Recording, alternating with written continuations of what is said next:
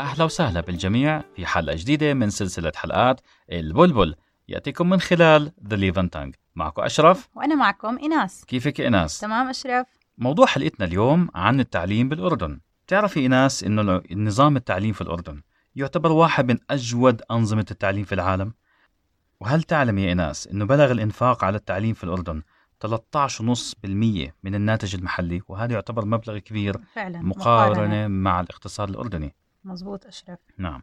آه، في عدة مواضيع كثير ممكن إحنا نتناقش فيها. الموضوع كبير بس إحنا رح نلقي الضوء على أهم النقاط. بالبداية إحنا لازم نعرف إنه الطالب بيسجل للالتزام والالتحاق بالمدارس من سن الست سنوات.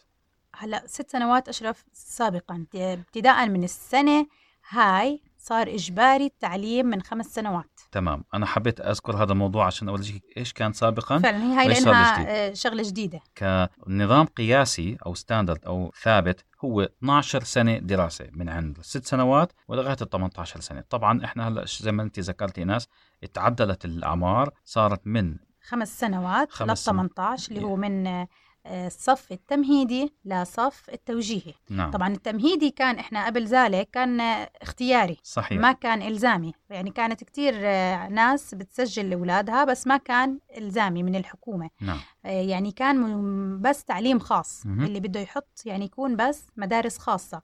بس ابتداء من هاي السنة المدارس الحكومية أها. ألزمت لل... إنه يدخل الطالب على المدرسة من عمر خمس سنوات. كمان يعني صار- صار, إلزامي صف التمهيدي. نظام إجباري حتى في المدارس الحكومية الطلاب من السن التمهيدي اللي هي خمس سنوات. خمس سنوات مزبوط. صحيح.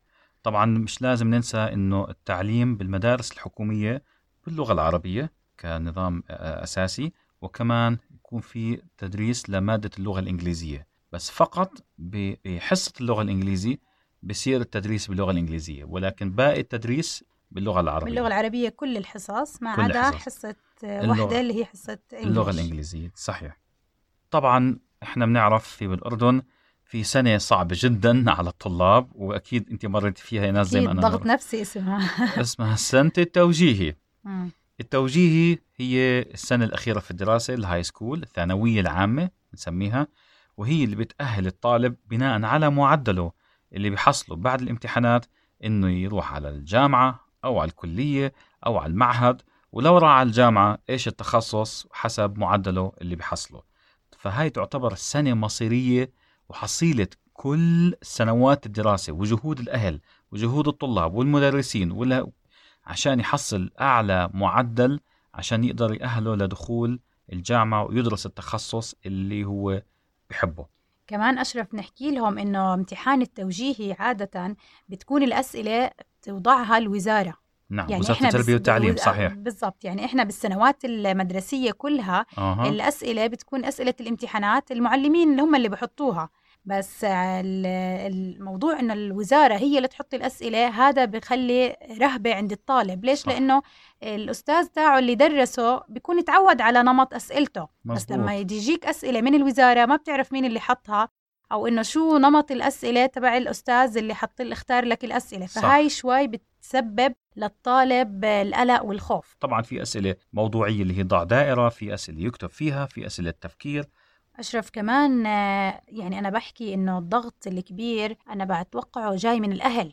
الأهل جداً. كتير بتكون آه، بدها آه، ابنها أو بنتها ينجحوا. ويجيب أعلى معدل. بالضبط. وأنت كيف تجيب أقل من ابن الجيران ويلا وبدنا نفرح فيك تدرس السنة المعين فعلاً. تخصص معين. فالطالب هون بحس بالضغط. يعني بصير أنا بدي أجيب معدل مشان أبوي. أنا بدي أجيب معدل مشان ابن خالي نجح أنا بدي أجيب أكتر منه. صح. فهي شوي ضغط الأهل هو اللي بخلي الموضوع له رهبة ولا أنا بشوفه يعني زيه زي أي صف عادي. يعني مم. أنا ب... عفوا أشرف. نعم. أنا فعلا خفت وأنا توجيهي وتوترت بس لما دخلت الامتحان اكتشفت إنه امتحان عادي بس إحنا اللي عملنا له هذا ال- الضغط والخوف. ما هو الأهل بيعملوا زي تحدي. فعلا. لازم تنجح لازم ترفع راسنا. أوعك أوعك أوعك.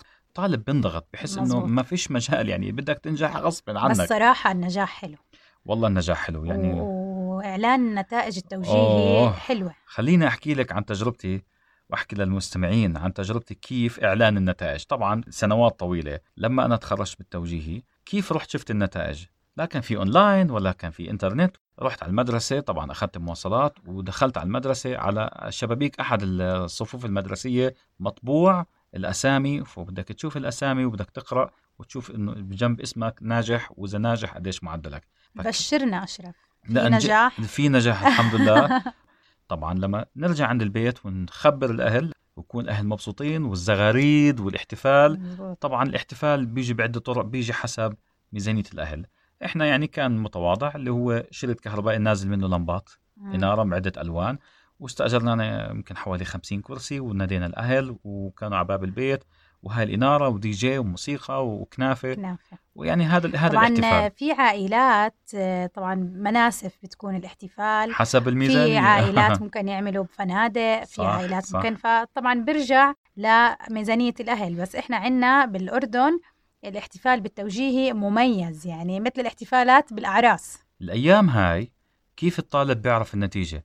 ما شاء الله وهو في البيت على أونلاين. موبايله أونلاين بيعطيه رقم التسلسلي للطالب بيعطيه النتيجة ناجح وإن شاء الله يكون كل ناجحين.